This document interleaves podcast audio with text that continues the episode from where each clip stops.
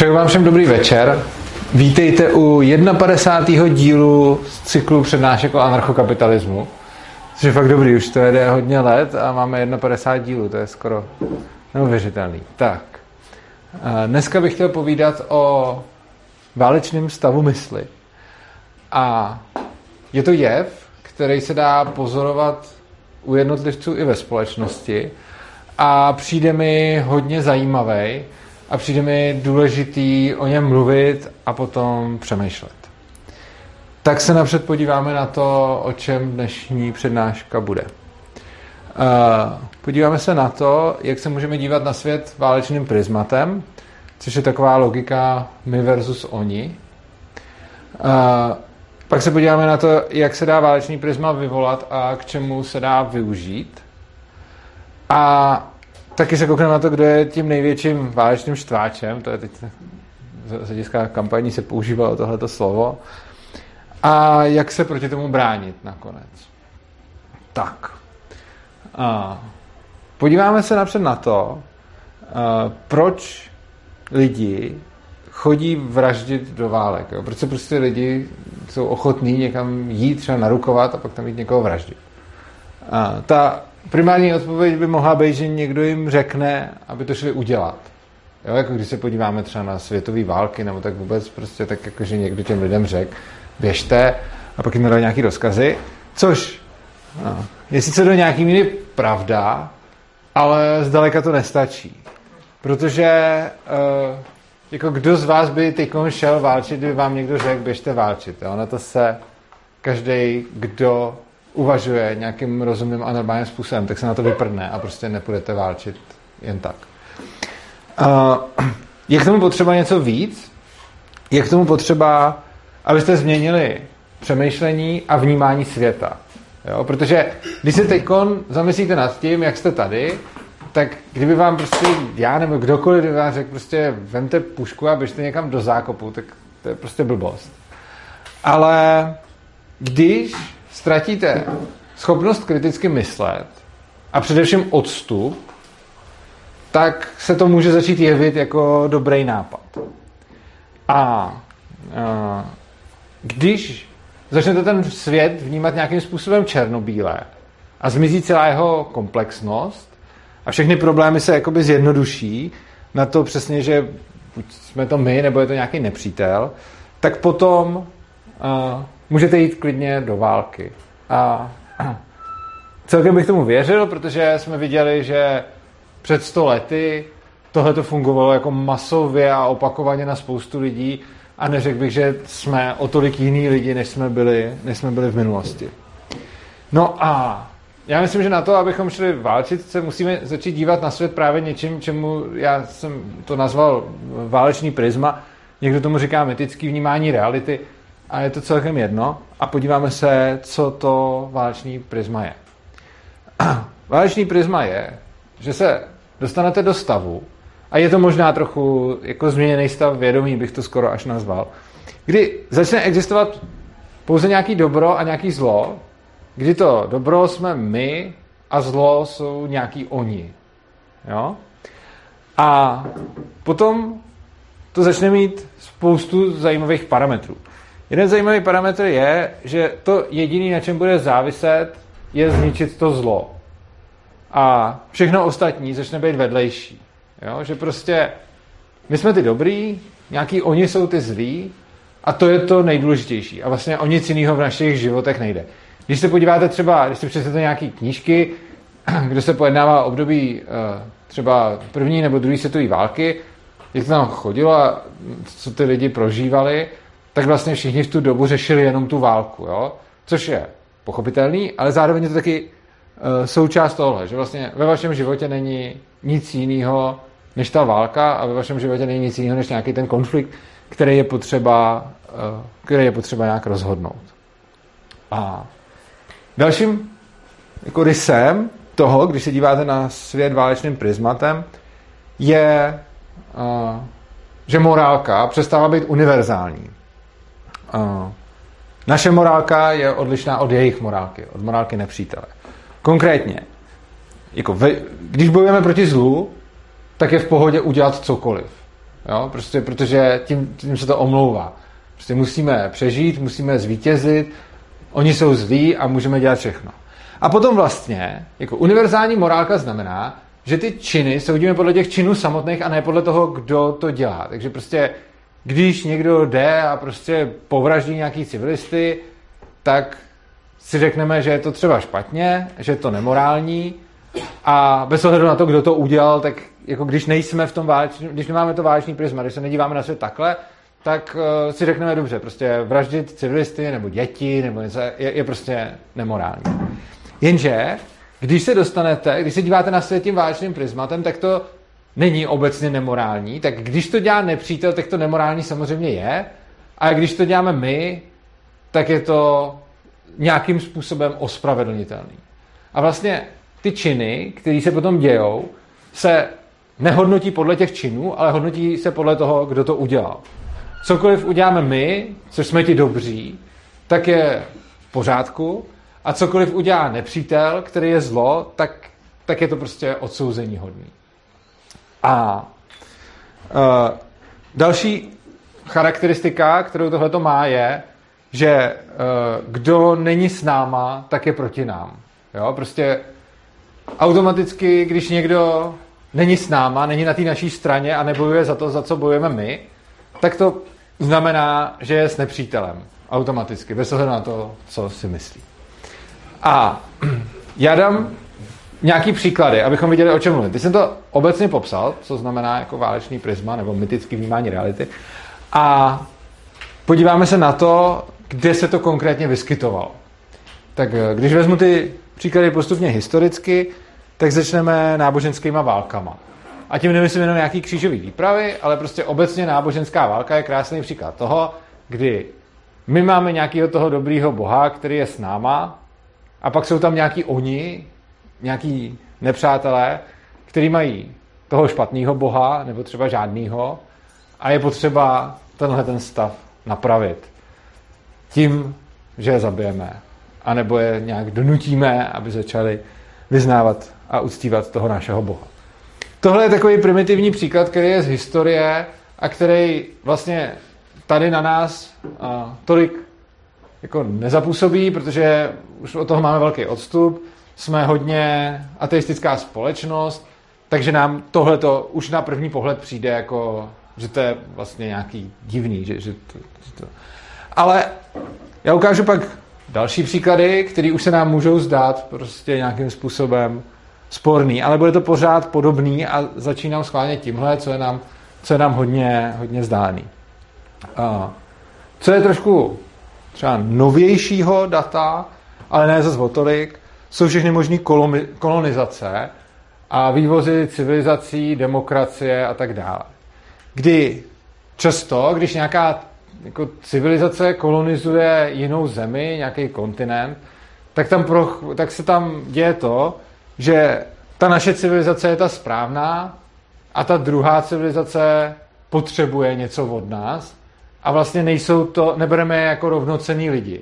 Takže když prostě třeba Evropani kolonizovali Ameriku, tak původní obyvatelé byli považováni za nějaký odpad a ti současní Evropani, kteří to tam dobývali a kolonizovali, tak byli ta správná civilizace a potřebovali je jako poličtit. Stejně tak, i v dnešní novější době, když se zase někam vyváží demokracie, tak to je taková ta klasika, kdy prostě někdo se rozhodne, že na Blízký východ musí vyvést demokracii a udělá to válečným způsobem a zase jako my všichni víme, že ta demokracie je ta správná a oni jsou tam nějaký prostě křováci, kteří to vůbec nechápou a my jsme ta civilizovaná společnost, která je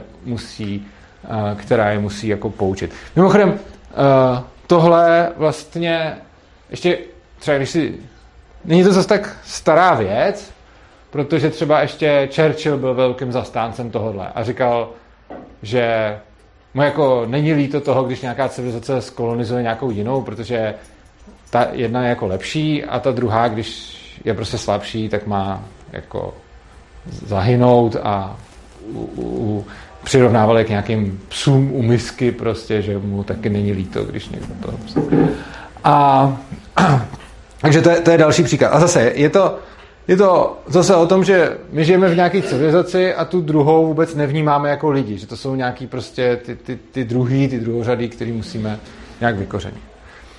Něco, co je pro nás už třeba novější a co už třeba, když o tom mluvím, v lidech už vyvolává nějaké emoce, jsou nějaké příklady z druhé světové války.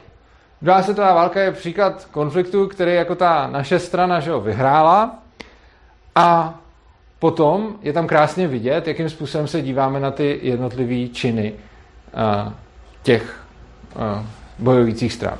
Všichni vědí, že nacisti jsou ty špatný, takže to znamená, že spojenci byli ty dobrý, a potom se jejich činy posuzují podle toho. Čili když nacisti šli někam vraždit civilisty, tak to bylo samozřejmě blbý, jo? Ale kdo z vás zná jméno Arthur Travers Harris? Bombardák Harris. Kdo z vás o něm někdy slyšel? Je to vlastně teda Sir Arthur Travers Harris, protože za ty prasárny potom dostal šlechtický titul. A byl to velitel anglických bombardovacích sil a on se vyžíval v bombardování civilních cílů.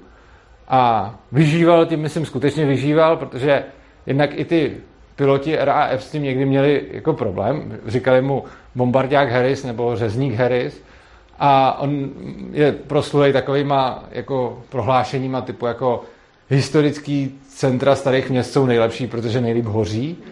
A to, co on dělal, bylo, že prostě plánoval bombové útoky na německý civilisty a nějak se to ospravedlnilo. Ospravedlnilo se tím, že je to prostě potřeba a že je potřeba nějak zastrašit a všechno, což samozřejmě jako nefunguje, protože když jsou obě dvě ty strany se na to koukají tím válečným prismatem, tak každý ví, že to, co dělá on, je vlastně v pořádku a to, co dělá jemu, je to hrozný, což znamená, že samozřejmě tím, že jdete někam bombardovat civilisty a zapalovat města, jako rozhodně nevyhrajete válku a nepřesvědčíte moc ty lidi. A on jako cíleně plánoval útoky na civilní cíle, házel zápalné bomby prostě do měst a podobně. A hlavně už taky třeba na konci války bombardoval třeba Drážďany nebo tak, že prostě jako to už vlastně Německo bylo úplně rozpadlý a už jako nebylo o čem. A v roce jako 45, těsně před koncem války, ještě jako tam posílal bombardéry jako bombardovat spoustu civilistů, kteří už se vlastně nemohli nijak bránit a vlastně už tam ani...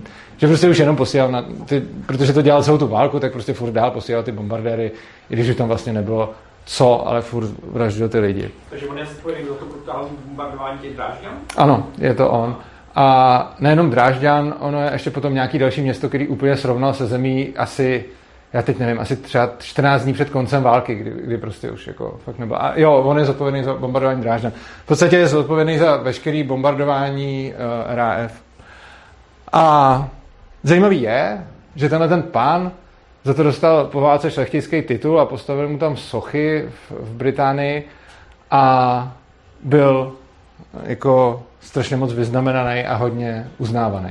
Přitom jako kdybychom úplně stejného týpka viděli v nacistické uniformě, jak posílá letadla bombardovat civilní oběti, tak je to prostě největší hajzl a prostě masový vrah.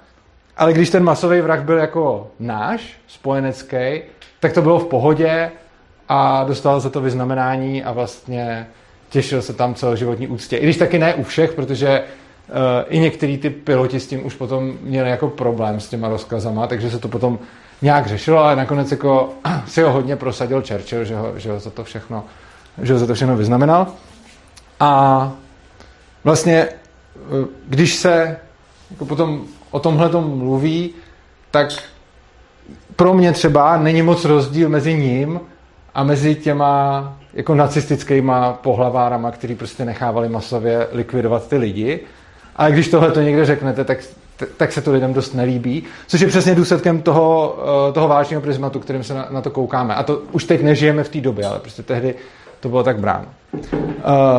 Takže to je jeden příklad z druhé světové války, bombardák Harris. A druhý příklad z druhé světové války, James B. Conant. Znáte někdo to jméno? Pan Conant byl Potom i rektorem Harvardské univerzity. Byl to velice vzdělaný a chytrý člověk. Byl to člověk, který mimo jiné u americké vlády prosadil výrobu atomových bomb a hlavně potom plánoval kritéria k použití těch atomových bomb, jako kritéria k výběru cíle. A on vymyslel, jako když se podíváte na to, jaký byly kritéria k tomu, podle čeho vybrat, nakonec vybrali tu Hirošimu, tak Hirošimu vybrali podle jeho kritérií, že říkal, že potřebuje, aby to byla nějaká průmyslová tovární oblast obklopená dělnickými domky. To bylo přímo jako v pokynech k tomu, aby ten dopad byl prostě jako hrozný. A zajímavý je, že jak byli ty lidi v tom válečném stavu mysli, tak za prvý jeho to napadlo a to vůbec ani moc nesouvisí s inteligencí, jako byl to rektor na Harvardu, vzdělaný a chytrý člověk, přesto přišel jako seriózně s nápadem, tu nejvíc ničivou zbraň musíte hodit někam, kde kolem toho bydlí spousta civilistů. A nikomu z těch lidí, kterým to přišlo pod ruku tenhle ten rozkaz, to nenapadlo rozporovat, protože prostě to jsou přece ty Japonci a to nejsme my, to je nepřítel. A vlastně tohle to prošlo a bylo to v pohodě a i jako svržení těch dvou atomových bomb je do dneška bráno jako, že to vlastně bylo v pořádku, že prostě se Japonci nechtěli vzdát a tímhletím se způsobilo, že se vzdali a že to jako bylo teda vlastně v pohodě. A zase, kdyby někdo z té druhé strany hodil atomovku na nějaký jako naše město, tak je to nejhorší, ale když to jako někdo z té naší strany hodil na jejich město, tak se na to prostě díváme jinak. No a pak tady mám ještě jeden příklad, ten je historicky nejnovější a to je z války v zálivu. To je, znáte asi válku v Perském zálivu 1990 až 1991. Šlo o to, že Irák okupoval Kuvajt a v Kuvajtu byla ropa, kterou potřebovali Američani, takže to tam šli nějak porovnat, aby si to mohli tam dál tu ropu kupovat. A to, co je na tom zajímavé, že se v médiích před tou válkou hodně mluvilo o tom, že Irák má termobarické zbraně. Termobarická zbraň je zajímavá zbraň, která je svojí ničivostí možná trochu srovnatelná s jadernýma zbraněma a je to vlastně bomba, která funguje tak, že ji hodíte a ona jako první vypálí do vzduchu aerosol, který je hořlavej, ten se rozprskne všude, včetně toho, že ho lidi vdechnou a nasajou se tím oblečení a všechno. Potom tam vybouchne, pak ta bomba dopadne, vybouchne, zapálí celý ten aerosol, který se rozprášil okolo a všechno to tam schoří a potom tím, jak to schoří, tak tam ještě vznikne podtlak, což je devastační na jako živý cíle, že většině těch lidí v dosahu to vyrve prostě plíce z těla. A o tomhletom se hodně psalo, že jako zlej Irák má tuhletu zbraň a že to budou používat v té válce. Ale bylo to jako mediálně hodně jako důvod, proč jít do té války, že mají dokonce takovýhle zbraně. A zajímavý je, že první, kdo v tom konfliktu použil termobarickou zbraň, byly Spojené státy a nikomu to nevadilo. To bylo jako v pohodě prostě. A je to přesně o tom, že řeknete, jako, že popíšete strašnou zbraň, kterou má nepřítel a pak ji tam hodíte na něj vy a je to něco jiného.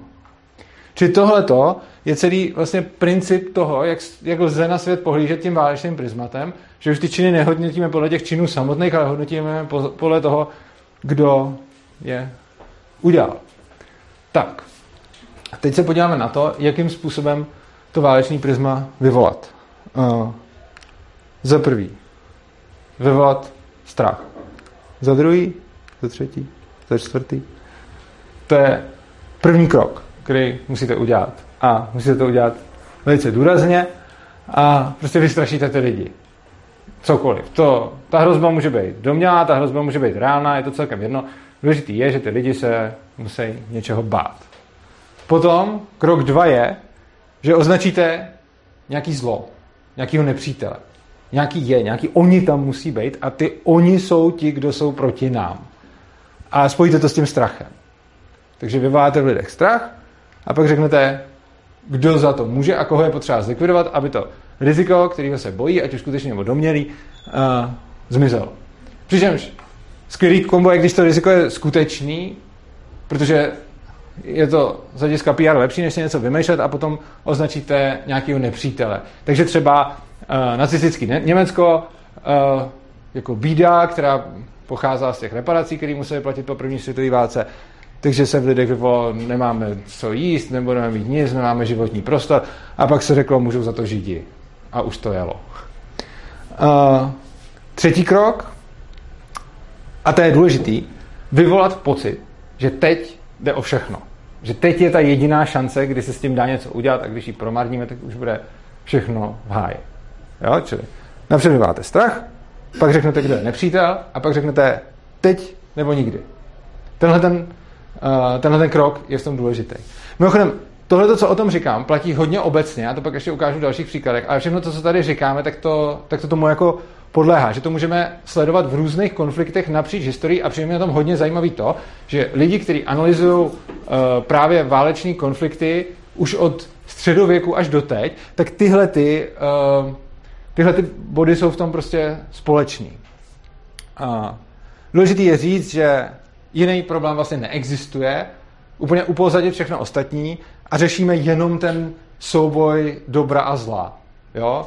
Je důležitý, aby se lidi nezabývali jinýma otázkama. Prostě musí to být to, co je všude ve zprávách, to, co se do vás všude leje, to, co je prostě na prvních stránkách, to, co vidíte všude na internetu, na sociálních sítích, v médiích, v rozhlase, v televizi. Prostě všude slyšíte pořád dokola o tom, o té věci, kterou se musíte lidi zabývat. Dále. Vítěz vyhraje na pořád a poražený prohraje taky na pořád. Prostě je to finální konflikt. Tohle to často slyšíme třeba u voleb, jo? Jakože jsem ještě nezažil volby, kdyby někdo neříkal, tohle to jsou ty volby, kde jde o všechno a teď se rozhodne, jak to bude už do budoucna. A vždycky, v každých volbách to někdo říká, teď musíte, protože tyhle ty volby rozhodují o všem prostě. A když to teď se posade, tak už to bude navždy blbý a když to dopadne dobře, tak už to bude prostě dobrý. Jo? To je klasika. A další věc, nějak říct lidem, že všechno bude jiný. A taky, že současnost se odlišuje od všeho jiného, co ty lidi doposud zažili. Jo? Když nejste v tom, když nemáte to váleční prisma a přemýšlíte normálně, tak vidíte, že je nějaký problém a to je nějaká krize třeba. A ta krize se od jiných krizí, které byly v minulosti, liší třeba mírou a podobně. Když chcete v těch lidech vyvolat, aby se koukali na svět tím válečným prismatem, tak musíte říct, že teď je to jiný oproti všemu, co tady bylo doteď. A teď je ten den zúčtování, ten Armagedon, to, co prostě jako rozhodne. No a potom pro vítězství dobra můžeme udělat cokoliv. Takže třeba vraždit civilisty, nebo zapalovat města, nebo prostě to. A je to všechno v pohodě, protože je to právě pro vítězství toho dobra. Tak. Čili tohle je způsob, jak se to vyvolává. Vyvolává se to takhle vždycky, ať už schválně nebo náhodou, někdy, většinou je to schválně, někdy se to stane i víceméně samo. Většinou to jde od někud zhora, ale někdy si to lidi jsou schopni vyvolat sami, ale ten postup je vždycky stejný a je to takhle vlastně od středověku až do teď. A teď, když to v lidech vyvoláte, k čemu to můžete využít? Za prvý k válce. To asi není třeba zdůrazňovat, ale má to ještě jedno obrovské využití. Lidi s válečným prismatem se dobře ovládají. Dobře se ovládají z několika důvodů. Za prvý, nepřemýšlej komplexně a vidí ten svět černobíle. Prostě jediný, co je potřeba, je, abychom teďkon vyhráli. A neřešíme nějaký příčiny, neřešíme prostě, že to má víc úhlů, prostě se na to díváme tím jedním, jediným dovoleným pohledem. Potřebujeme nějakého toho nepřítele a kdo není s náma proti tomu nepříteli, tak je automaticky taky nepřítel. Tohle to je další, proč se ty lidi pak dobře ovládají, protože prostě potom kohokoliv můžete označit za nepřítele, že není s náma. Vidíme to na různých režimech, třeba na sovětském úplně nejlíp, že prostě Sověti přesně jako si pak, když už jim došli nepřítele, jako nepřátelé vně, tak měli furt nepřátelé vevnitř a furt ukazovali na další a další lidi a prostě ničili je postupně. A další věc, lidi, když mají to vážný prisma, tak nemají čas jako diskutovat nebo o něčem mluvit nebo prostě jednat, ale prostě musí činit, musí jít do té akce, protože se o ničem nebavíme, protože prostě jediný, co je důležitý, je, aby vyhrálo to dobro. No a důležitý je, a teď přijde asi hodně důležitá část té přednášky, možná nejdůležitější, nepřítel nemusí být vnější, on může být klidně vnitřní, ale hlavně vůbec nemusí jít o válku jako takovou. Mluvil jsem sice o válečném prismatu, nicméně, a dával jsem příklady války, jako válek reálných, ale podíváme se na to, že to válečný prisma můžeme mít i úplně mimo válku a má to úplně stejný ty parametry, jako jsme si ukazovali v těch válkách. Takže, první zajímavá historická věc. Jmenuje se to Red Scare a bylo to v 50. letech v Americe. Víte, co to je? Říkáte někomu něco? V 50. letech se v Americe ve studené válce báli komunistů. Komunisti tam samozřejmě fakt jako infiltrovali, měli tam své agenty, měli tam své stranické buňky a snažili se prostě z Američanů udělat komunisty. A mimo jiné, a je pravda, že to se částečně dělo, někteří z nich byli univerzitní profesoři a na univerzitách prostě učili nějaký komunisti. A Američani se tehdy jako vyděsili, McCartney to řešil v kongresu prostě a mluvilo se tam o tom hodně. A výsledkem toho bylo, že Američani vyhlásili takový prostě hon na čarodějnice. Prostě kdo je komunista. A řešilo se, kdo v americké společnosti v 50. letech je komunista, tak tohle je potřeba označit, eliminovat, připravit o práci a zejména nemůže být nikde ve státní správě. Což se zdá i jako logický krok, jo? Že prostě nechcete mít jako sovětský špiony, když jste Američani ve státní správě. Nicméně, nejzajímavější aspekt, který mi z toho přijde, je komunisti na univerzitách. Zjistilo se, že komunisti učí na univerzitách, že tam nějaký jsou, že je tam jako víc, než by průměrný Američan si přál a chtěl. To, co se udělalo, bylo, že se udělal absolutní hon na čarodějnice, z komunistů se udělal ten nepřítel, my jsme ty dobrý a zase se rozjela taková ta klasika, prostě jich se bojíme, oni nás ohrožují, musíme se s nima poprat. Popravili se s tím tak, že se podařilo, že člověk, který aby mohl člověk učit na univerzitě, aby mohl působit na americké univerzitě, tak musel prohlásit, že není komunista, nesměl mít komunistickou minulost a efektivně začali z univerzit vyhazovat lidi na základě politického přesvědčení, že kdo byl komunista, tak prostě nemohl učit na univerzitě. Ono se to zdá, jakože, ale to je dobrý, tak prostě zbavíme se komunistů, aby neučili naše děti. Problém je v tom, že se tím nastolila určitá norma, a ta norma je, že váš politický názor rozhoduje o tom, jestli můžete být akademik nebo ne, což se nakonec obrátilo proti nim, protože třeba v dnešní době jsou americké univerzity silně socialistické a v podstatě tam probíhá něco podobného jako tehdy, že v momentě, kdy nemáte socialistický názor, tak si neškrtnete v akademických kruzích ve Spojených státech. A je to proto, že tam byla nastolená v 50. letech tahleta norma. A spousta jakože liberálů tehdy říkalo, jo, to je dobrý, prostě vykopeme komunisty z univerzit. Ale nedošlo jim, že v momentě, kdy začnou dělat tohle, tak nastolí určitou normu. Ta norma se nastolila za prostě těch 70 let, nebo ono to tam nějakou dobu, se ta doba obrátila a na základě úplně stejných věcí, na základě kterých se dřív vyhazovali z univerzit komunisti, je dneska vlastně celý americký univerzitní prostředí těžce socialistický a když nejste socialista, tak se tam moc neškrtnete. A je to velký problém. A začalo to antikomunismem. Jo? A přesně je ten problém, že se řeklo jako, hele, oni jsou ty špatní, tak je musíme vyházet. Teď se jenom změnili ty špatný, o tom se budeme dál bavit. Tak, další příklad, válka proti drogám.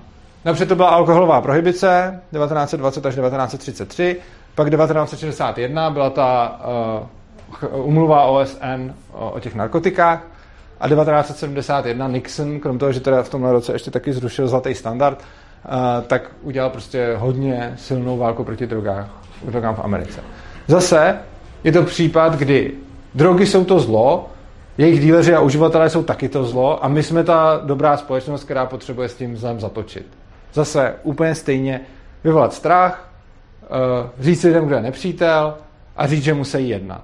Výsledek průser. Když se podíváme do českého prostředí, tak před pár lety jsme tady měli migrační krizi 2015-2016. Nevím, kdo si pamatujete, asi všichni si pamatujete, protože tomu nešlo uniknout. Furt všude se dokola řešilo, kolik je tady migrantů, co všechno islám, co všechno neislám, a lidi v podstatě neměli jiný téma a rozdělala se ta společnost prostě na dvě skupiny, kdy pro každou byl někdo ten hrozný nepřítel, pro jednou to byly ty muslimové, pro druhou to byly zase ty, kteří nesnášeli ty muslimy. A vtipný bylo, že ten nepřítel tady vůbec ani nemusel být. Oni tady žádní ty migranti jako nebyli prostě, jo? Oni šli všichni do Německa, tady prostě se nedělo nic, jenom celá společnost v podstatě 2 roky byla absolutní psychóze z toho, že se ty dvě skupiny mezi sebou nesnášely, báli se jedna druhý, báli se toho, co se stane, a jediný, co se nestalo, je, že sem nepřišli žádní ty migranti, nebo žádní, přišli sem asi pár set, jako.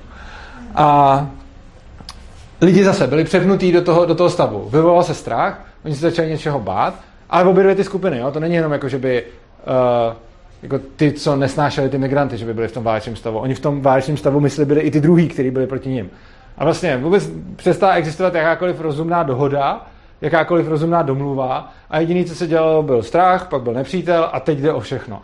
A byly to všechny taky jako, jestli to teď nezastavíme, tak prostě v roce 2022 tady budeme mít 100 000 a milion a všechno. Samozřejmě nic.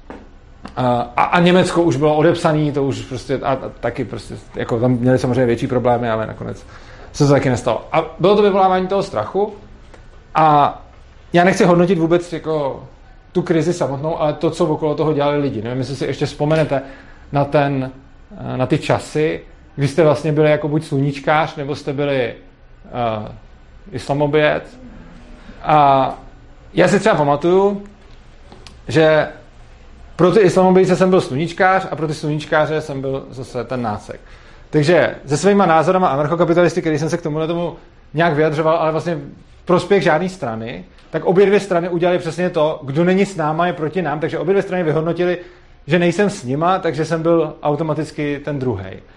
A mimochodem z toho bylo vtipný, že jednou já nechodím na demonstrace, protože mi přijdou hloupí, a tam jsem se byl podívat, jenom jako, protože byl v Praze, jeden den byly 3 demonstrace. Napřed to měli nějaký islamobojci, pak to měli nějaký sluníčkáři a pak to měli zase islamobojci. A všechny byli na Václaváku. Tak jsem si řekl, že tam strávím ten den a že se podívám, co se tam děje. První, co jsem tam potkal, byli policajti, kteří mě neustále říkali, ať jdu k té svý skupině. Že prostě tam nemůžu stát. Jako to, že běžte se zařadit k těm svým. A říkám, já nemám žádný svým. Tak si prostě vyberte, jděte k jedné skupině. Prostě. Takže jsem musel jít ke svý skupině. A zajímavý na tom bylo, že jsem potom napsal článek. Můžete ho najít, myslím, na Defenzově weblogu ještě teď. Ten článek se jmenuje Den 3 demonstrací. A v podstatě mě to přišlo hrozně blbý, jako celý to. Tak jsem napsal prostě o tom, má to taky 3 části, každá byla té demonstraci, a vlastně jsem psal, jak se mi to nelíbilo, a vlastně jsem jako kritizoval chování všech těch skupin. A zajímavý bylo, že zase ve jménu dobra můžeme udělat cokoliv. Takže IVČRN, to je ta Islám v České republice nechceme, vzala tu třetinu toho mýho článku, kde jsem psal o těch sluníčkářích, vyhodili z toho ty druhý 2 části, kde jsem psal o těch, vzali to a pak to na svůj web dali, jako Urza napsal, a teď tam dali tu část, kterou jsem fakt napsal, a vynechali ten zbytek toho článku. A zajímavý bylo, že na základě tohodle jsem se na chvíli, než jsem se jim zase znelíbil, stal oblíbencem některých lidí na té scéně, takže mi začali jako psát. A pamatuju si, že jsem měl tam rozhovor s jednou, jako jenom po internetu, měl jsem rozhovor s nějakou slečnou, která mi, protože si jako myslela, že jsem ten jejich, že jo, která mi říkala, že konečně její život má smysl, že je součástí historie a že konečně dělá něco prostě. A že se doteď zdála úplně ztracená a že teď konečně tím, že je součástí toho hnutí, tak to je ono. A to je přesně to vážný prisma, že prostě jako když fakt, jako zase normální vnímání reality znamená, že nějaká válka nebo krize je blbá. Ale v tomhletom stavu, když jste, tak je to vlastně dobrý, protože vám to dává smysl života. No a potom tady máme další příklad. Koronavirus 2020 až 2021. Ono je to takový 19, ale 19 tady ještě nic nebylo a 20 to začalo. A zase. Společnost rozdělená na dva tábory. Zase máme strach, nepřítele. Pro někoho je nepřítel ta nemoc, pro někoho je nepřítel ty lidi, kteří chtějí šířit tu nemoc, protože se nechtějí podrobit těm opatřením. A zase první teda strach, druhý ukázat nepřítele, to bylo jednoduchý, prostě pro každou skupinu ten druhý nepřítel a potom teď jde o všechno prostě. Buď umřeme, anebo bude tady totalita. Zase přepnutí do válečného stavu nikdo vlastně moc nevedla se zrovna o tom plodná diskuze a často jsme viděli, jak ty lidi prostě tu druhou skupinu už úplně nesnášeli, že už to ani nebyli lidi, že prostě to bylo jenom jako, to jsou ty, kteří nám chtějí ublížit. No a prezidentské volby. Prezidentské volby 2013, 2018 i 2023. 2013 byly asi nejmasivnější v tomhle. To bylo volím Karla, že jo. Kdo nevolil Karla, tak prostě měl chcípnout. Jako. To bylo, a to bylo všude, to se nedalo zbavit prostě. Já nevím, jestli si pamatujete před 10 lety. A pak 2018 to byl zase Zeman versus Drahoš a teď to byl, že jo, Babiš versus Pavel. A zase je vidět, že společnost žije tou volbou, že je to, co je všude v médiích, je to, co je všude na sociálních sítích, je to hlavní téma všech prostě, nikdo neřeší nic než prezidentskou volbu. A zase, když někomu řeknete, že máte nějaký jiný názor, tak jste jako zmrdí prostě, protože to všechno kazíte a jste to zlo. A já třeba jsem zastával mimořádně nepopulární názor, možná jsem trefil ten nejméně populární názor, protože jsem řekl, že volit za první nepůjdu. A ještě navíc jsem přiznal, že když už bych volil, tak bych volil Babiše, protože mi připadá jako větší ostuda a horší kandidát a jako anarchista bych volil teda Babiše. A z tohohle toho si lidi často závěr toho, když to někdo třeba sdílel ten můj status a komentoval, tak často závěr toho byl: hele, Babišův volič nejde k volbám, to je dobrý. Ale já jsem nevolič, jako... Já jsem nebyl Babišu, já jsem říkal jednoznačně nepůjdu k volbám, ale když už bych šel, tak... A reakce strašně často byla, hele, to je dobrý, nejde, je to Babišák a nejde.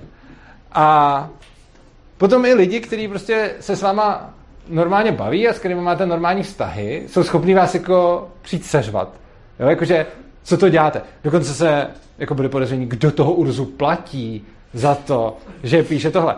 A to je jako podezření od člověka, který jako je mi docela blízký, tak prostě jsem jako slyšel, že mě někdo platí za to, že píšu tohle, protože přece bych sám nešel jako udělat něco takovýhleho a napsat něco takového, kdyby mě za to někdo neplatil, kdybych nebyl v něčím žoldu. Protože přece není možný, aby někdo, kdo není zlej, měl ten jako špatný názor. Protože všichni, co jsme my samozřejmě, tak musíme mít ten správný názor. A kdo ho nemá, tak najednou nepatří mezi nás. Najednou je z nich. Jako, a nebo je uplacený. Tak. Dál se podíváme na to, kdo tohleto nejvíc dělá.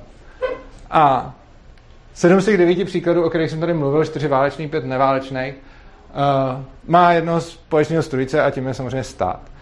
Ty příklady jsem vybíral nezávisle na tomhle, samozřejmě to nemusíte věřit, ale když jsem tvořil tu přednášku, tak jsem napřed vybral ty příklady a prostě bez ohledu na to, co to bylo, prostě jsem jenom vybíral nějaký jako historické a tak. A pak jsem vlastně zjistil, že z těch 9, co jsem nějak jako vybral, co mi přišlo, takže 7 z nich vlastně zatím stál stát. Samozřejmě jako tohle to nemůžeme brát jako statistiku, bylo to prostě mých 9, který jsem vybral a 7 z nich to. Nicméně, i když se podíváme na ty 2 další, tak tam máme ty náboženské války, zatím stojí a stály hlavně církve. Jako i dneska se vedou náboženské války na Blízkém východě, ale dřív se vedly v Evropě. Nicméně do nějaké míry s tím souvisely taky ty státy, že jo? Protože ty náboženské války zase si nemůžeme představovat, že byly čistě jako církevní, čili to bylo kombo církví a států. A další věc, ta migrační krize, tu asi podle mě nejvíc vyhrotili ty islamobijci, jako taky ty IVČRN a podobně. Nicméně u té příčiny taky byl nějak stát, jako jednak tím, že řešil, jestli se bude plošeně přijímat ty uprchlíky nebo ne a hlavně někde vznikla nějaká válka, kterou taky vedly státy. Ale jako dobře, prostě nějaký 2 z těch příkladů měli hlavního jiného strůjce než stát, i když stát s tím souvisel a těch 7 byly vyloženě státní.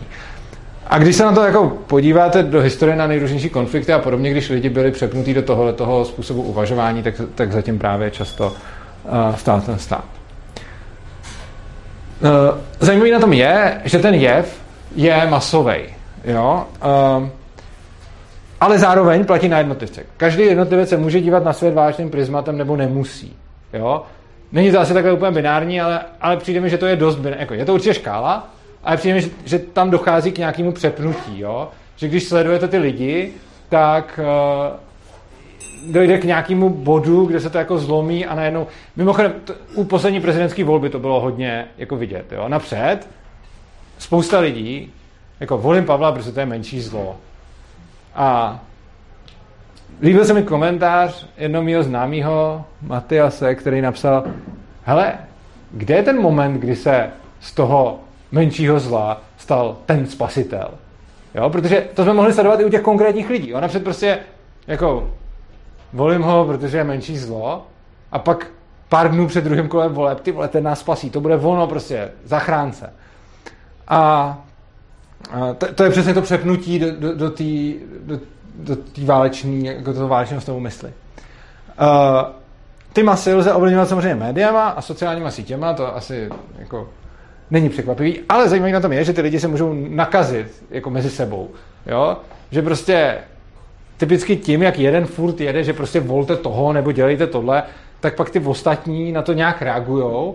A vlastně, když se vám povede skrze nějaký média nebo sociální sítě nebo prostě nějak do té společnosti zasadit do nějakého počtu jedinců ten válečný stav mysli, tak ono se to bude dál šířit, protože lidi na to, že jim někdo začne něco vnucovat, často reagují jako tím, že se zatvrdí proti, a tím se často sami přepnou do toho stavu taky. Což znamená, že se to... A plus samozřejmě tam existuje jako velký sociální aspekt, kdy jako říct někde, že volíte třeba Zemana nebo Babiše, je jako společenská sebevražda, protože ty správní lidi volí ty druhý, že jo. A pak takový ty klasický jako hádky v těch rodinách a podobně, to asi všichni znají, protože vždycky každý má někde nějakou odnož té rodiny, která volí toho špatného, takže s těma je pak potřeba se jako pohádat, protože to jsou ty zlí, to jsou ty nepřátelé. No a tady je strašně zajímavá věc, jo. Ten nepřítel se může měnit a to nastavení mas může zůstávat. A mně přijde, že jsme to krásně mohli sledovat při přechodu z koronaviru do války na Ukrajině. Koronavirus přepnul lidi do válečného stavu mysli. To tady byl jako masakr. A když se z toho začali pomalu vypínat, tak přišla válka na Ukrajině a spousta z nich v tom stavu ještě zůstala. A když ty lidi pozorujete, tak často přesně tíž, kdo byli v tom válečném stavu ohledně covidu, zůstali v tom válečném stavu ohledně války na Ukrajině a Ruska. Jo? Neříkám, že vždycky, jo? Samozřejmě tam jsou lidi, kteří zajímá jedno, nezajímá je druhý a podobně, ale velice často jim zůstalo to stejné válečné nastavení, které prostě pokračovalo dál, jenom se tam změnil ten nepřítel. Takže z toho koronaviru se to najednou stali Rusové. A teď já jako vůbec nemluvím o té válce jako takový. Jo? Já si myslím, že jako to je prostě jako agrese Ruska na Ukrajinu. Na druhou stranu, reakce lidí tady na to jsou často přesně v té válečné mentalitě, kdy se to hodně třeba... Já jsem měl ve studiu Jana Dobrovského, nevím, jestli ho znáte, takový miliardář, bývalý novinář a má zajímavý podcast s panem Šídlem. A já ho mám fakt rád, jako za mě dobrý týpek. A s ním jsme se tam bavili právě o tom, že jsem říkal, česká televize a média veřejné služby mají v zákoně, že mají komentovat nestranně, ale to, co vysílají, je ukrajinská propaganda. A teď jako já to neříkal ani jako, že stěžuju se na to nebo tak, jenom jsem prostě konstatoval, že to tak je. A on mě v tom studiu u mě přesvědčoval, že to tak není. A říkal, to nevysílají propagandu. Aby za chvíli v tom svém podcastu, který má, řekl, a to je tak skvělý, že se konečně na to ty média veřejné služby přestaly dívat tak připosraně a konečně zaujali stanovisko. Takže vlastně, když byl u mě ve studiu, tak řekl, že se to neděje, protože jsem to nazval propagandou, ale potom vlastně ze svého podcastu chválil jako českou televizi za to, že už konečně jako je na té správné straně. A obecně se z toho potom, jako to, co často vidíme u toho, a to, co je přesně jako důsledek té válečné mentality, jako Rusové jsou pod lidi. Zrovna včera jsem se bavil s jednou známou, která je z Ruska, a ta byla hodně v háji a přišla za mnou právě, že potřebovala nějaký anarchistický pohled na svět, protože jednak furt všichni něco, že je jako z Ruska, takže to má těžký, protože teď tady žít a být Rus je na prd, jo, protože všichni víte, že jste hajzel. A ještě navíc ona jako tím, že není anarchistka a je jako vnímá nějak tak tu propagandu, tak mi říkala, že cítí velkou vinu za to, co dělá její národ. Takže jsme pak měli jako dlouhý rozhovor na tohleto téma. Ale taková klasika je, co jsme tady viděli na začátku ruské invaze, prostě neobsluhujte Rusy a podobně, kdy prostě třeba mám kamarádku, která žije v baráku, který je vlastně nějaký Rusák, a ona jen tam praskla voda nebo něco takového. A volala do nějaký firmy a tam se nějak zmínila, že ten, kdo vlastní ten barák, je Rus. A on řekl na to kašlu, to já nebudu opravovat. A ona říká, hele, ale ten problém pak tam nebude mít on, ale ty lidi, co bydlíme v tom baráku, a ne, já to nebudu opravovat, to je prostě, patří to Rusovi a to neopravím. A přitom jako vůbec nemusíte vědět, jako, co to je za týpka, co to vlastní, jaký má názor, ale prostě je to Rus, takže čus. No, myslíme. Tak, a teď si povíme, jak se tomuhle tomu brání. Já řeknu takovou větu, kterou říkám velice často v podcastu z Ruska a Matfyzák. Když chceme něco s něčím, co se v nás děje, dělat, tak například musíme připustit, že se to děje. A první krok k tomu, jak nemít to váleční prisma, je zjistit, že se to stalo. No. A já jsem tady si připravil takovou sérii otázek, které si můžete položit, a podle těch odpovědí, když budete k sobě upřímní, můžete zjistit, jestli jste nebo nejste v tomhletom módu. Tak, jdeme na to. První otázka. Jak moc žijeme tou jednou věcí? Jo? Jakože covid prostě třeba. Řešíme to furt, koukáme každý den na to, kolik je reprodukční číslo, koukáme každý den na to, kolik přibylo nakažených, řešíme to furt všude ze všema dokola, říkáme, kdo má nosit roušky, kdo nemá a tak dále. Jak moc jsme v tom zainteresovaní? Samozřejmě, když je nějaká světová válka, tak asi nemůžete nebejt zainteresovaný. Na druhou stranu, když to třeba prezidentský volby, tak můžete nebejt zainteresovaný a většina lidí si to ale nevybere. Většina lidí prostě přijde ráno na sociální sítě a kouká, co už ten Pavel nebo co už ten Babiš a jedou. Jo? Takže jak moc jsme v tom? Jedním z hlavních charakteristik toho válečního prismatu je, že řešíme jenom tu jednu věc a ostatní věci jsou pro nás jako pomílí, že to není tak důležité, že prostě máme tu jednu. Tak, další. Připadá nám současnost jako speciální doba? Typicky za covidu. Jo, to, mimochodem, to bylo hodně takových jako svět už nikdy nebude jako dřív. Jo, to je přesně, a to jsme slyšeli v médiích. Jako to, co se teď změnilo za covidu, to už se nikdy nevrátí. Teď žijeme úplně stejně jako předtím. Že?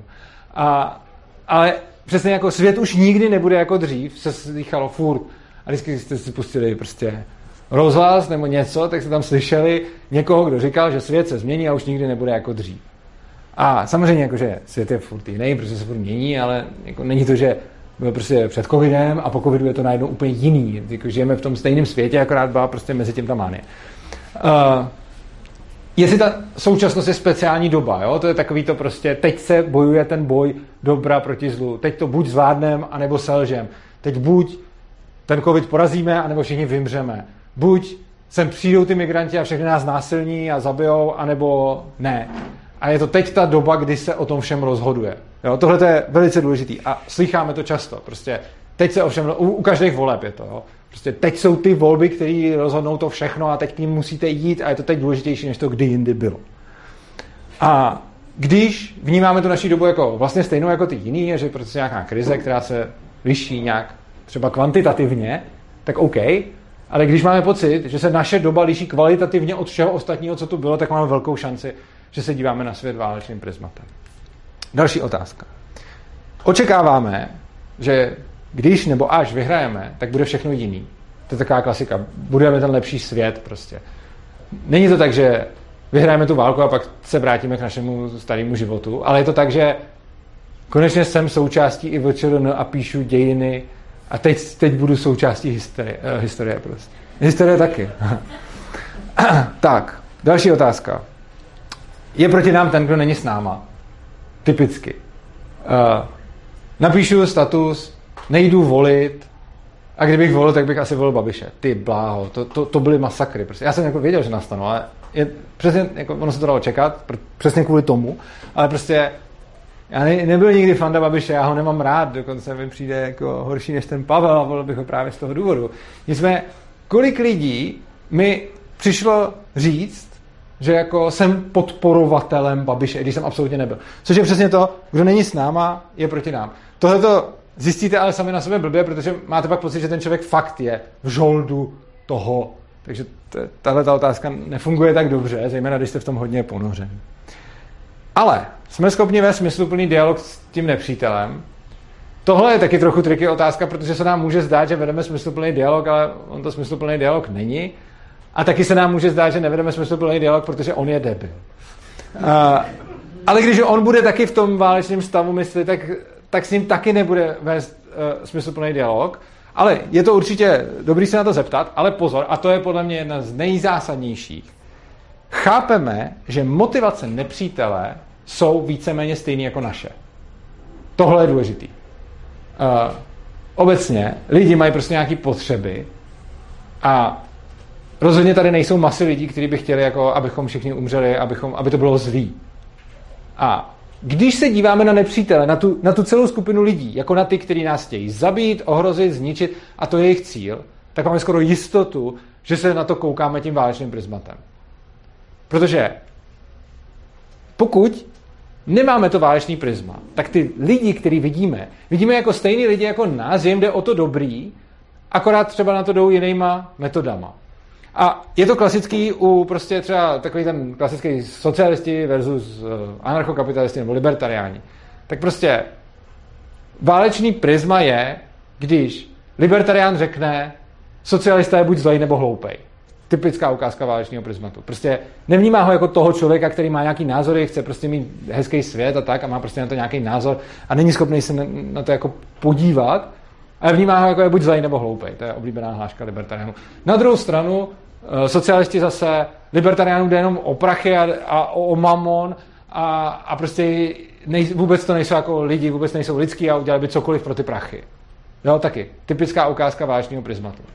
Pokud se nedíváte na svět válečným prismatem, tak jste schopný se podívat na toho, kdo je jako ten nepřítel a vidět ho stejně jako sebe. Vidět ho jako člověka, který má nějaké svoje potřeby, vidět ho jako člověka, který má jako který chce taky něco dobrýho, i když třeba jde na to úplně jinou cestou než vy.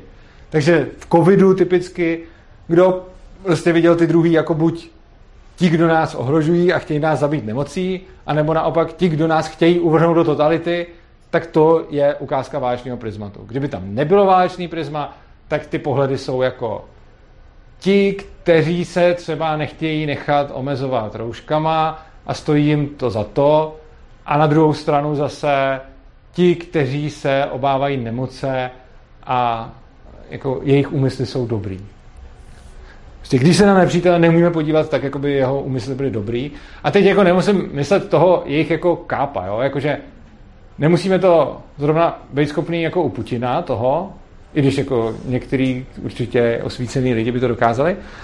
Ale když se podíváte na ty běžní Rusy, tak je prostě buď jste schopný vidět jako běžný nás, protože oni se fakt jako od nás nelišejí prostě. A řekl bych, že ani ty vojáci v těch zákopech se od nás většinou nebudou moc lišit. Prostě mají nějaký jiný paradigma, v kterým fungujou a tak dělají tohle. A prostě buď ty Rusy, ať už ty kluky na té frontě vidíte prostě jako nějaký prostě chudáky, který dostali zbraně a jdou tam, anebo tam některý jsou zmanipulovaný a jdou tam dobrovolně. A ty Rusy, kteří jsou v tom Rusku, nebo dokonce tady vidíte prostě jako lidi, kteří s tou válkou vlastně nemají nic společného a jsou to úplně normální lidi jako my, tak dost možná to vážný prisma nemáte. V momentě, kdy se na to díváte, jako že ty Rusové jsou ty zlí a jsou to zmrdí a zmanipulovaný a všechno, tak to je přesně ukázka toho. No. A když zjistíme, že odpovědi na ty otázky jsou pro nás nepříznivé, tak by bylo dobré to válečný prisma odložit. Jo, a bacha, jako, je to fakt dobrý, jo, protože jako vy můžete furt dál mít ten stejný názor, to neznamená jako změnit názor a najednou se připojit k té druhé skupině. To znamená prostě jenom uvažovat o těch věcech nějak víc komplexně a nejenom absolutně černobíle a ne tak nenávistně. A teď teda dobře, říkám odložit. Jak na to? Jo? Ono se řekne odložit. První krok, získat odstup. Jo, prostě to, stačí se podívat na to, jak to vzniklo. Jo, prostě máte tam nějaký strach, potom máte toho nepřítele a pak vám někdo řekne teď nebo nikdy. A vy se z toho potřebujete vymanit. Potřebujete začít řešit i jiné věci než tu jednu, aby váš život nebyl monotématický ohledně té války. Takže získat odstup. Dá se to udělat tím, že se třeba tím tolik přestaneme zabývat. Když nás to strhává, tak nebudeme tolik sledovat média. Já třeba, jak jsem se bavil s tou svojí známou, s tou ruskou, tak ta říkala, že každý den od rána do večera furt kouká na tu válku a že jí z toho hrozně. A říkali jsme si, bylo by možná dobrý přestat to dělat, protože potom se z toho člověk vůbec nevymaní. Stejně tak, když jste jako v covidu, tak nemusíte nutně každý den první věc po ránu vidět, jak je jako číslo R. Potom, uvědomit si, že tahle ta doba není speciální. Může se od ostatních odlišovat kvantitativně, ale ne kvalitativně. Prostě jsme v nějaké krizi a krizí už bylo. I velkých krizí. A ta další krize není jako úplně speciální a jiná než ty ostatní. Ty další volby nejsou úplně speciální a jiný. Je to prostě další věc, jaký už tady byly.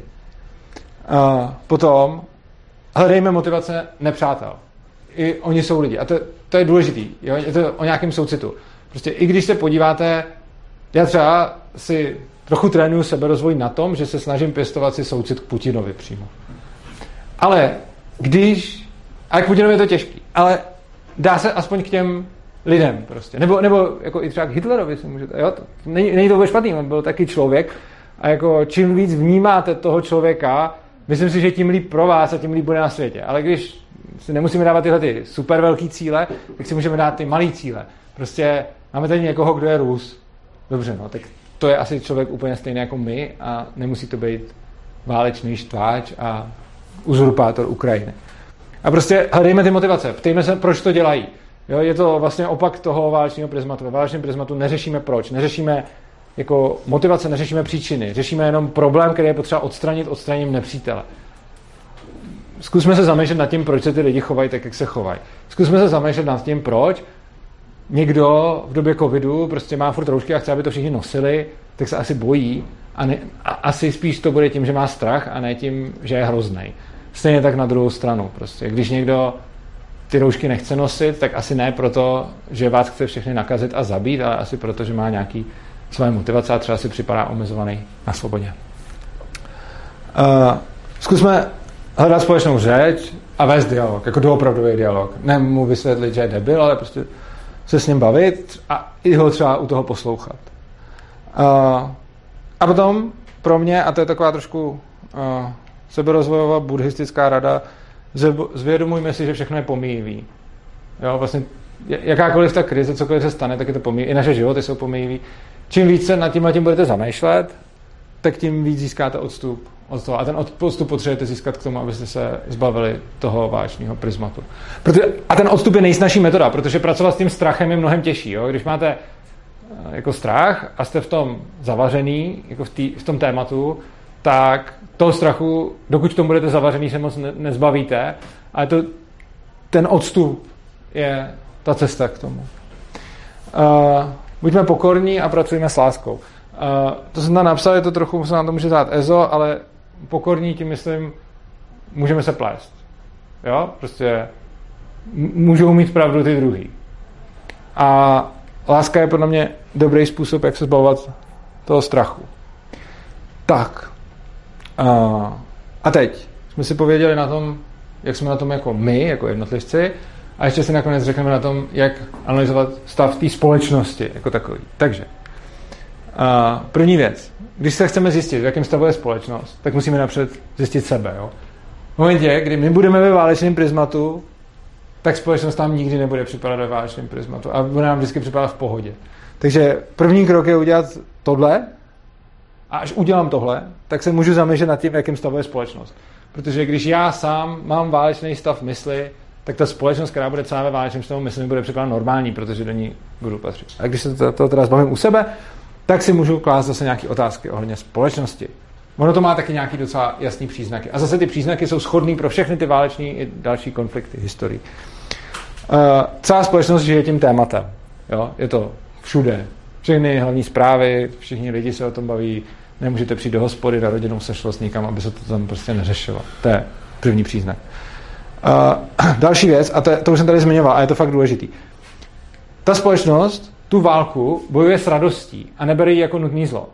Člověk, který se kouká na svět válečným prismatem, si říká, jako jo, jsem dobrý, je to super, prostě bojuju za lepší zítřky, jsem součástí historie. A říká si prostě, jo, tohle je to super.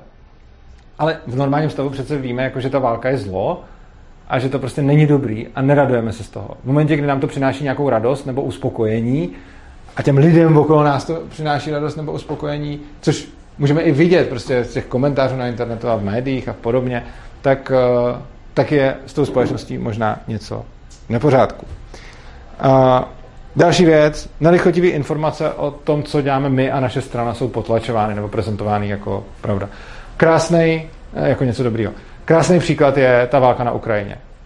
Furt slyšíme o tom, jaký Rusové dělají váleční zvěrstva. A já neříkám, že nedělají, já jsem si naprosto jistý, že dělají. Ale jsem si stejně tak jistý, že protože je to válka, tak obdobný zvěrstva dělají i Ukrajinci. Jak často tady slyšíme o tom, jakých zvěrstv se dopustila ukrajinská armáda? Nula. Takže, jak často slyšíme o tom, jakých zvěrstv se dopouští ruská armáda? Furt. Ta válka z principu nemůže vypadat takhle. Prostě nemůže to vypadat tak, že jedna strana neustále jako dělá ty největší prasárny a ta druhá strana nikdy. V momentě, kdy jste v nějakém konfliktu a ukazuje se vám jenom jedna strana, tak to bude tenhle ten případ. Stejně tak s tím covidem prostě, jo. Byl nějaký mediální mainstream a kdo nebyl v tom mainstreamu, tak byl prostě ostrakizovaný. A ty informace se k vám jako minimálně přes ten mainstream nedostaly, ty se dostaly přes sociály. S tou Ukrajinou je mnohem víc lidí, protože v tom covidu jste měli v tom válečném stavu mysleli strašně moc lidí, ale ne všichni byli na jedné straně. Bylo to, jakože tam byla část lidí, co ta větší, která byla jako za ty opatření a část lidí, která byla menší, ta byla proti těm opatření. Což znamená, že jste se v médiích nedozvěděli nic blbýho o těch, co dělali ty opatření, a i když se tam děli jako jasný přešlapy, že se vždycky řeklo, že očkování znamená, že to nedostanete, pak se to furt revidovalo, tak tohle jste se v médiích nedočetli, ale dočetli jste se to aspoň na těch sociálech, protože tam byla ta druhá strana. Válka na Ukrajině se vyznačuje tím, že lidi přepnutí ve válečném stavu jsou tady 99% na straně Ukrajiny, což znamená, že se reálně k tomu, co dělá Ukrajina v té válce, jako špatně prostě nedostanete. A myslím si, jako já vůbec jako nejsem někdo, kdo by nějak jako to relativizoval nebo fandil Rusko. Já prostě jako znova říkám, jako vidím ten konflikt tak, že prostě Rusko napadlo Ukrajinu. Na druhou stranu nevěřím ani náhodou tomu, že ta válka probíhá tak, že jedna strana se neustále dopouští nějakých zvěrstev a druhá ne. To, jako, žádná válka tak nevypadá podle mě. Tak. Kdo nesouhlasí s náma, je automaticky nepřítel, takže kdo nejde volit Karla, Pavla, Drahoše, tak je špatnej. Potom další, poslední, co tady mám, objevují se hrdinové té společnosti. Jo? Když je společnost ve válečném stavu, tak generuje hrdiny. A to nejenom váleční hrdiny, ale i hrdiny boje s covidem prostě. Viděli jste celý ten mesec a všechny, co se furt zvali a Flagger a tak dále, to byly prostě hrdinové ty doby. Tak. A teď. Když zjistíme, že společnost je ve válečném stavu mysli, to už teda má jako podmínku, že my v tom stavu mysli nejsme, protože kdybychom v tom stavu mysli byli, tak nikdy nedojdeme k tomu, že je v něm společnost, protože nám to bude připadat všechno v pohodě, protože ty naše názory se budou shodovat s těma jejich.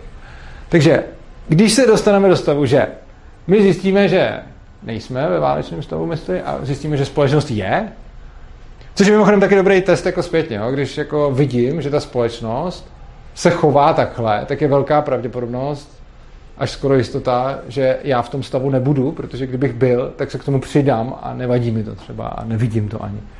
No, co v takové společnosti dělat? Mám první radu, která je podle mě úplně nejdůležitější. A ona se zdá, že je taková jako trošku paradoxní, ale fakt má to smysl, jo. První, nezačít válčit s vlastním válečným prismatem proti společnosti s válečným prismatem. Jo? Když společnost se přepne do válečního stavu mysli, to první, co lidi budou jako mít tendenci dělat, přepínat se do válečného stavu mysli na tu druhou stranu. Jo? Takže prostě když nám začne mainstream povídat o covidu, tak spousta lidí zaujme ten opačný postoj a dostane se do stejného válečného stavu mysli. Když bude prostě mainstream říkat, přijmeme migranty, tak zase to vyvolá ta přirozená reakce je tohle. Takže, ale stejně tak u těch prezidentských voleb, jo, jakože spousta libertariánů nebo anarcháčů se do toho je schopná přepnout, že jako třeba nevolej, dostanou čočku od těch, co volej, jak si to dovoluješ nevolit, a oni jim začnou říkat, jste tupý ovce, který volí, a to je přesně tohle, jo. A takže myslím si, že pokud nad tím člověk nepřemýšlí a nehlídá si to, tak má velkou šanci, že se mu stane tohle. Že zdetekuje u té společnosti, že se jí to děje a samotného to taky přepne akorát na tu opačnou stranu. Takže bacha na to. A potom snažit se ty lidi jakoby v uvozovkách probouzet a hlavně způsobem, který je víc nezatvrdí. Jo? Což je velká šance, že se stane. Takže když přijdete k tomu člověku, který prostě volí toho Karla a pokusíte se mu vysvětlit, že je ve válečném stavu mysli, tak bude ještě víc volit Karla. Protože kdo není s ním, je proti němu. Takže vy se často můžete v jejich pohledu dostat do toho, kdo jako je proti tomu. Takže třeba když jsem teďkon psal, volby jsou bezvýznamný, tak jsem se vlastně dostal do palby Pavlovců i Babišovců, protože jak si to troufám tvrdit a jsem určitě jako pohůnek toho druhýho, protože když nejsem s ním, tak jsem proti ním. A potom nějakým způsobem se asi chránit v míře odpovídající rizikům. Teď je to docela v pohodě, takže když jsou prostě prezidentské volby, tak to nejvíc, co se vám může stát, je, že vás všichni nebudou mít rádi, což není tak zlý. Oproti tomu, když byste byli prostě v Sovětském svazu nebo v nacistickém Německu, tak skončíte někde v nějakém táboře nebo mrtví.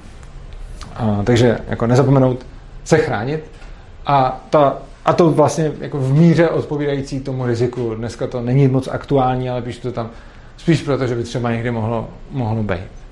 No, pokud bereš stát jako válečný prisma, tak to riziko samozřejmě. Já myslím si, že spíš, co se jako stane ti, když tomu nepodlehneš. Jakože třeba, když teď napíšu nevolím a volil bych Babiše, tak si všichni pomyslí, že jsem debil a vynadají mi, ale nikdo mě nepůjde asi zabít za to prostě tady. Když napíšu neplatím daně, tak na mě jako můžou naběhnout. Můžou, to je pravda, můžou, ano, ale jako záleží, jestli je pak fakt platíš. Tak.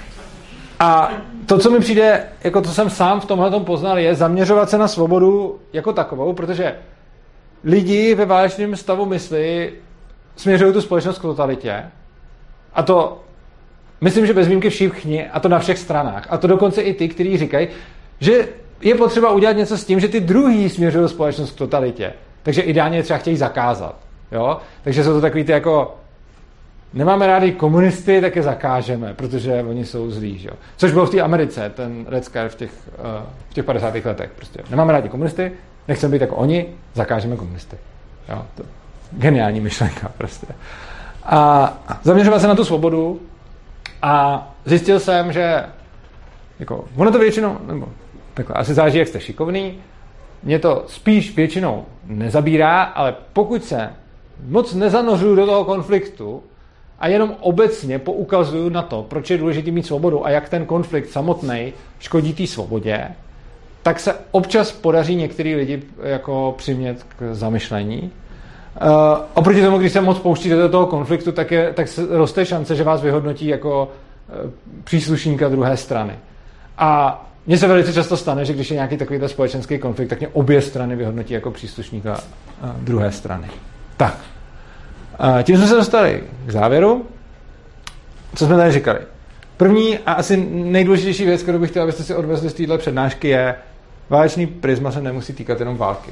Jakože války prostě fyzických v zákopech, ale může se to týkat i covidu a prezidentských voleb a tak dále.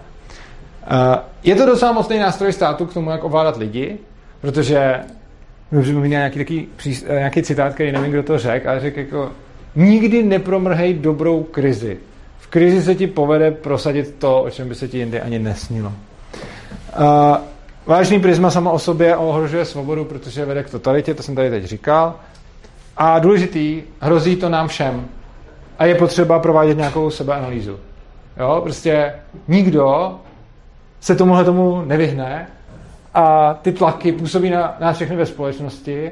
A já třeba tohleto používám jako dlouho, že a taky se mi stává, že mě prostě některé události do toho jakoby přepnou. Ale je dobré to mít nějak na paměti a snažit se to u sebe aspoň sledovat a nenechat to běžet někde na pozadí. Tak. Teď vás pozvu na příští přednášku, ta bude ve středu 5. dubna, zase v 19 hodin tady. A téma přednášky bude stát proti chudým. To bude taky zajímavý.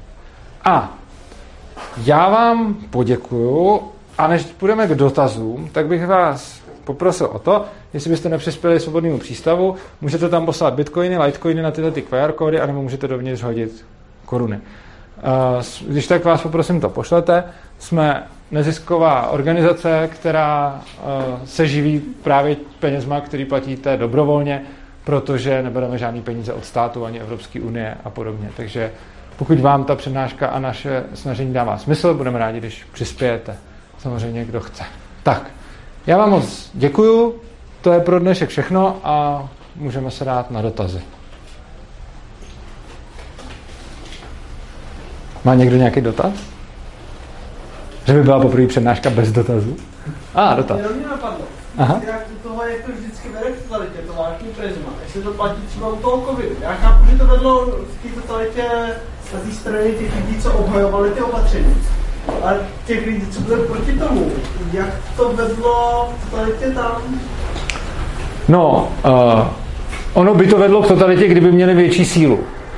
Samozřejmě, když jsou ty dvě skupiny, tak ne každá si může jako prosadit to svoje. Takže vzhledem k tomu, že tady byla jednoznačně větší ta skupina těch, kteří chtěli ty opatření, tak potom oni měli jakoby navrch v tu chvíli. Což znamená, že ta druhá skupina tu totalitu efektivně nevytvářela, protože byla menší a slabší. Na druhou stranu, kdyby ta skupina byla větší, tak i teď jsme v nějakých malých ukázkách tohleto viděli, jo? Jakože třeba byly takový ty jako rebelie typu sem se nesmí s rouškou. Jo? A to je jako je to, nebo prostě kdo nosí tu roušku, tak je nějakej. A vlastně kdyby ten poměr těch sil v té společnosti byl opačnej, tak se zase řekne, k té totalitě vedou ty, kdo jsou proti těm opatřením a ne ty, kteří jsou pro, protože vlastně když se ty lidi přepnou do toho válečného stavu mysli, tak spolu začnou válčit a potom vyhrává ta větší skupina. Ale vlastně z principu toho, jak oni vnímají svět a jak oni vnímají ty druhý, tak v momentě, kdy se dostanou k té moci, tak se to potom začne dít. A neděje se to jenom, když tu moc nemají. Tak, další dotaz? Ano? Já tady celou dobu přemýšlím nad tím tričkem, který máš. Aha. Jestli to trošku taky nevytváří jako i rozdělení jako na my a oni. Jo, je to vtip, ale jo, asi jo. Mně se to líbí, protože mi to přijde vtipný, ale vlastně jo, je to asi součást toho, co vytváří rozdělení na my a oni. Mně se taky líbí, no, mi to přišlo.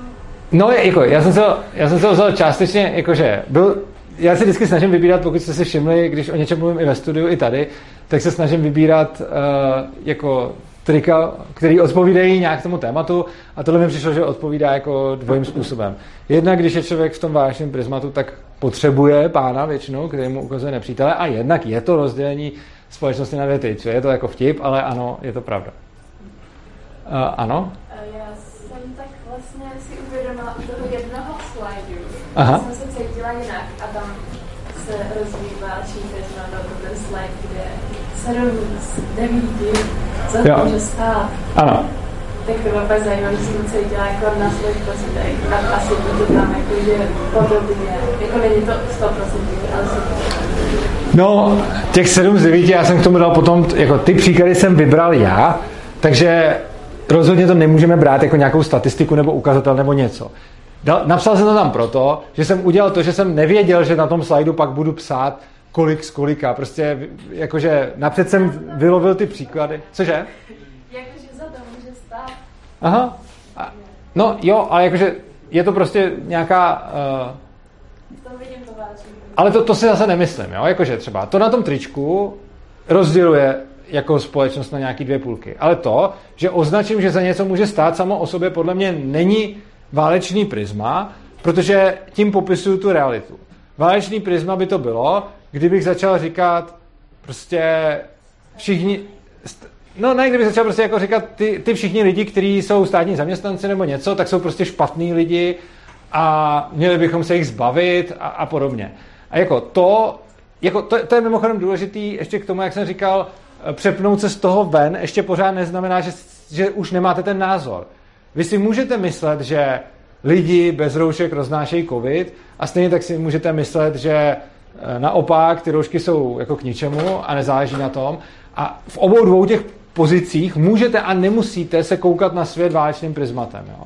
Takže je důležité si uvědomit, že ať zastáváte jakýkoliv názor, tak ho lze zastávat nějak logicky a racionálně, to znamená, že o tom jste ochotný mluvit, že se na to jste ochotný nějak kriticky podívat, ale taky ho můžete zastávat jako fanaticky a to je tohle. Takže kritizovat stát lze jak fanaticky, tak nefanaticky. Samozřejmě nedělám si iluze o tom, že bych se nikdy nepřepnul do toho fanatického modu, jako, ale je důležité to rozlišovat a sama o sobě ta kritika neznamená ten fanatický mod. A jak jsem tady říkal, u těch libertariánů, já jsem tam dal nějaký příklad, který jsem zapomněl, že prostě, když se řekne těm socialistům, prostě vy jste zlí a jste buď hloupí nebo zlí, tak to je už ono prostě. Tak, nějaký další dotaz? Ano? Ne, taková připomínka, jsem se vzpomněl vlastně na jeden díl South Parku. Aha. Který se trošku souvisí, to vlastně spočívalo v tom, že tam byla nějaká konspirační teorie. A vlastně ta konspirační teorie vlastně v lidech upevňovala ten pocit, že vlastně ten stát jakoby nad má dokonalou kontrolu, jakože prostě ovládá jejich životy a tak dále. A vlastně pointa té epizody byla, že vlastně stát samotnej mezi ně vlastně zasel tady tu konspirační teorii, protože jim se hodilo, že oni ho vnímají jako takhle jakoby mocnýho. Takže mě jakoby napadlo, že to je možná strategie, jak jakoby někoho jakoby vyšťouknout z toho módu prostě jako toho válečního prismatu, jakoby skrz to, že se snaží upozornit na to, že možná ten nepřítel chce přesně, jakoby, aby ho vnímal tak, jak vlastně tu chvíli. Dobrá, díky za připomínku. To byla otázka navazující na tohle. Jakoby, myslíš si, že tyhle věci jakoby se stávají v té společnosti samospádem nějakým, nebo to má nějaký jakoby původce, který jakoby záměrně tu společnost směřuje právě k tohle tomu? To jsem říkal na tom jednom slajdu, myslím si, že je možný obojí a myslím si, že někdy je to jako...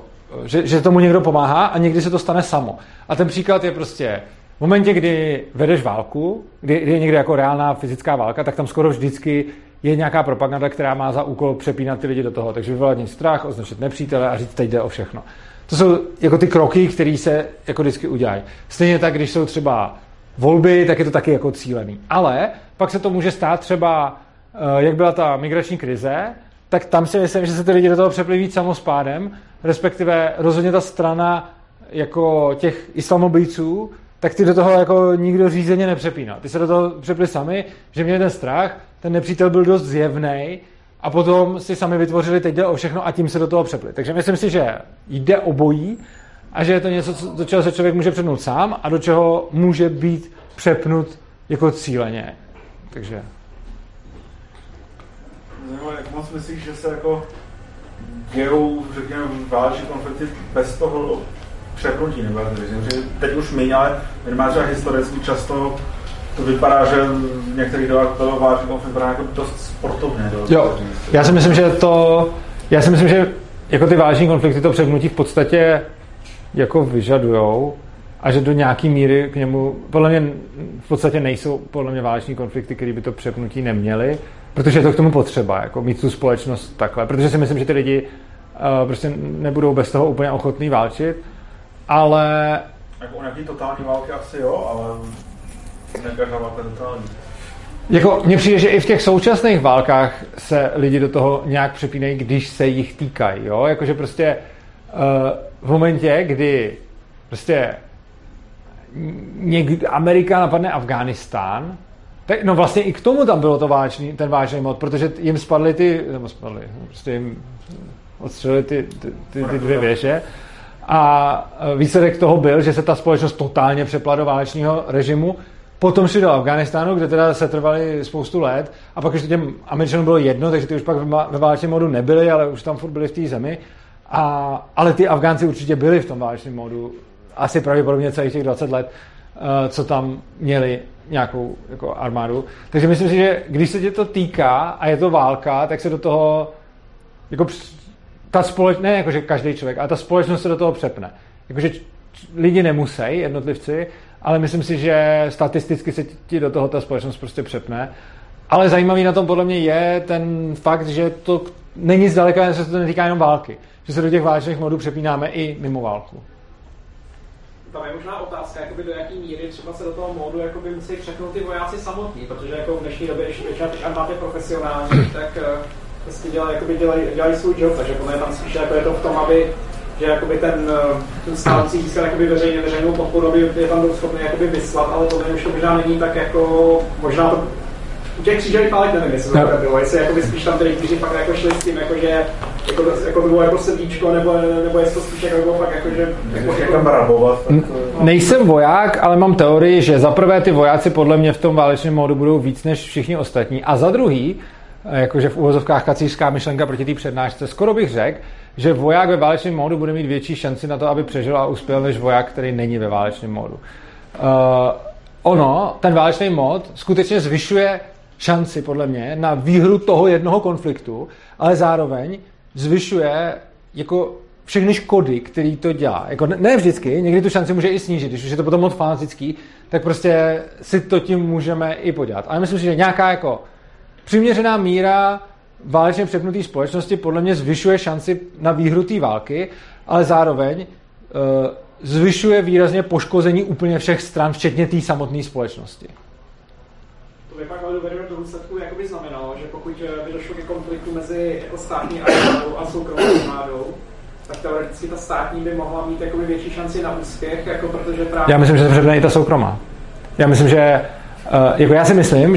že člověk, a myslím, že to je evoluční, jo, to je, vždycky to se neřeká, řekl bych, že evolučně to tam máme, tu možnost se do toho přepnout a ono to dává smysl, protože když je člověk prostě pračlověk, který jako půjde a někdo na ně zaútočí a on se začne ptát, jako, co se to vlastně děje a jestli bychom se nemohli domluvit, tak spíš umřel a když prostě vzal ten oštěp a hodil ho potom nepříteli, tak spíš přežil. Což znamená, že pro válku je ten válečný mod podle mě výhodnej, nevím jak moc pro jedince, ale rozhodně pro tu společnost bude výhodnej a teď v moderní době, kdy, myslím si, jakože analyzovat si to a vědět, co se mi děje, je asi nejvýhodnější stav potom a nějak se rozhodnout, ale řekl bych, že pro ten konkrétní konflikt je ten válečný stav jako, že zvyšuje tu šanci, ale dělá mnohem jako větší škody všude. Takže jako takhle, když prostě Harris bombardoval ty města a upaloval tam ty lidi, tak to samozřejmě mělo na tu válku nějaký dopad jako ve smyslu, že asi jako třeba bylo méně dělníků tam někde a mohli méně vyrábět nebo takhle. Takže jako mělo to nějaký nepřímý dopady na tu válku, ale čili to mohlo zvýšit nějakým způsobem šanci na výhru, ale je to o tom, že začneme ignorovat tu cenu, kterou za to zaplatíme, že prostě pak začneme být jako vlastně, že se začneme chovat dost bestiálně k těm lidem.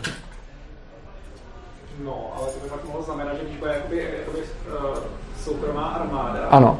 Tak jakoby tím, že jakoby ty vojáci budou sfanatizovaní, tak vlastně tím, že to je soukromý subjekt, tak jakoby on jakoby ponese pak ty následky, to, jakoby to, že prostě jakoby způsobí větší škody a tak dále. Takže tam by mohlo být zajímavý, že možná soukromí a by byli motivovaní se do toho nepřepínat a v tu by možná byli znevýhodněni oproti těm státním. To bych neřekl. Já si myslím, že ty lidi se přepnou často, i když nechtějí, a že jako neřekl bych, že tam bude nějaký jako zásadní rozdíl. Myslím, že prostě v momentě, kdy je někdo ve válce a zejména když někdo už jako bojuje někde, tak se do toho vážného módu podle mě přepne a jako mít soucit s nepřítelem je podle mě dobrý z hlediska toho, co člověk udělá sám sobě, ale myslím, že to bude snižovat šanci na přežití. Jako branizáci samou sebe to popřendoval, že nemohli? Myslím, že ano, a myslím si, že to je jako něco, co jako, že lidi mají pořád nějakou, jak to říct, jakože máme pořád nějakou lidskost v sobě, máme v sobě nějaký soucit, takže prostě když někde jako zajmeš 10 000 lidí, tak je třeba nechceš úplně zmasakrovat, protože to má někde nějaký ten, ale zase taky jako vidíš, že často, když těch zájezů se třeba míní, no tak třeba to nikoho nezajímá, třeba je zastřelají, no. Jak kde?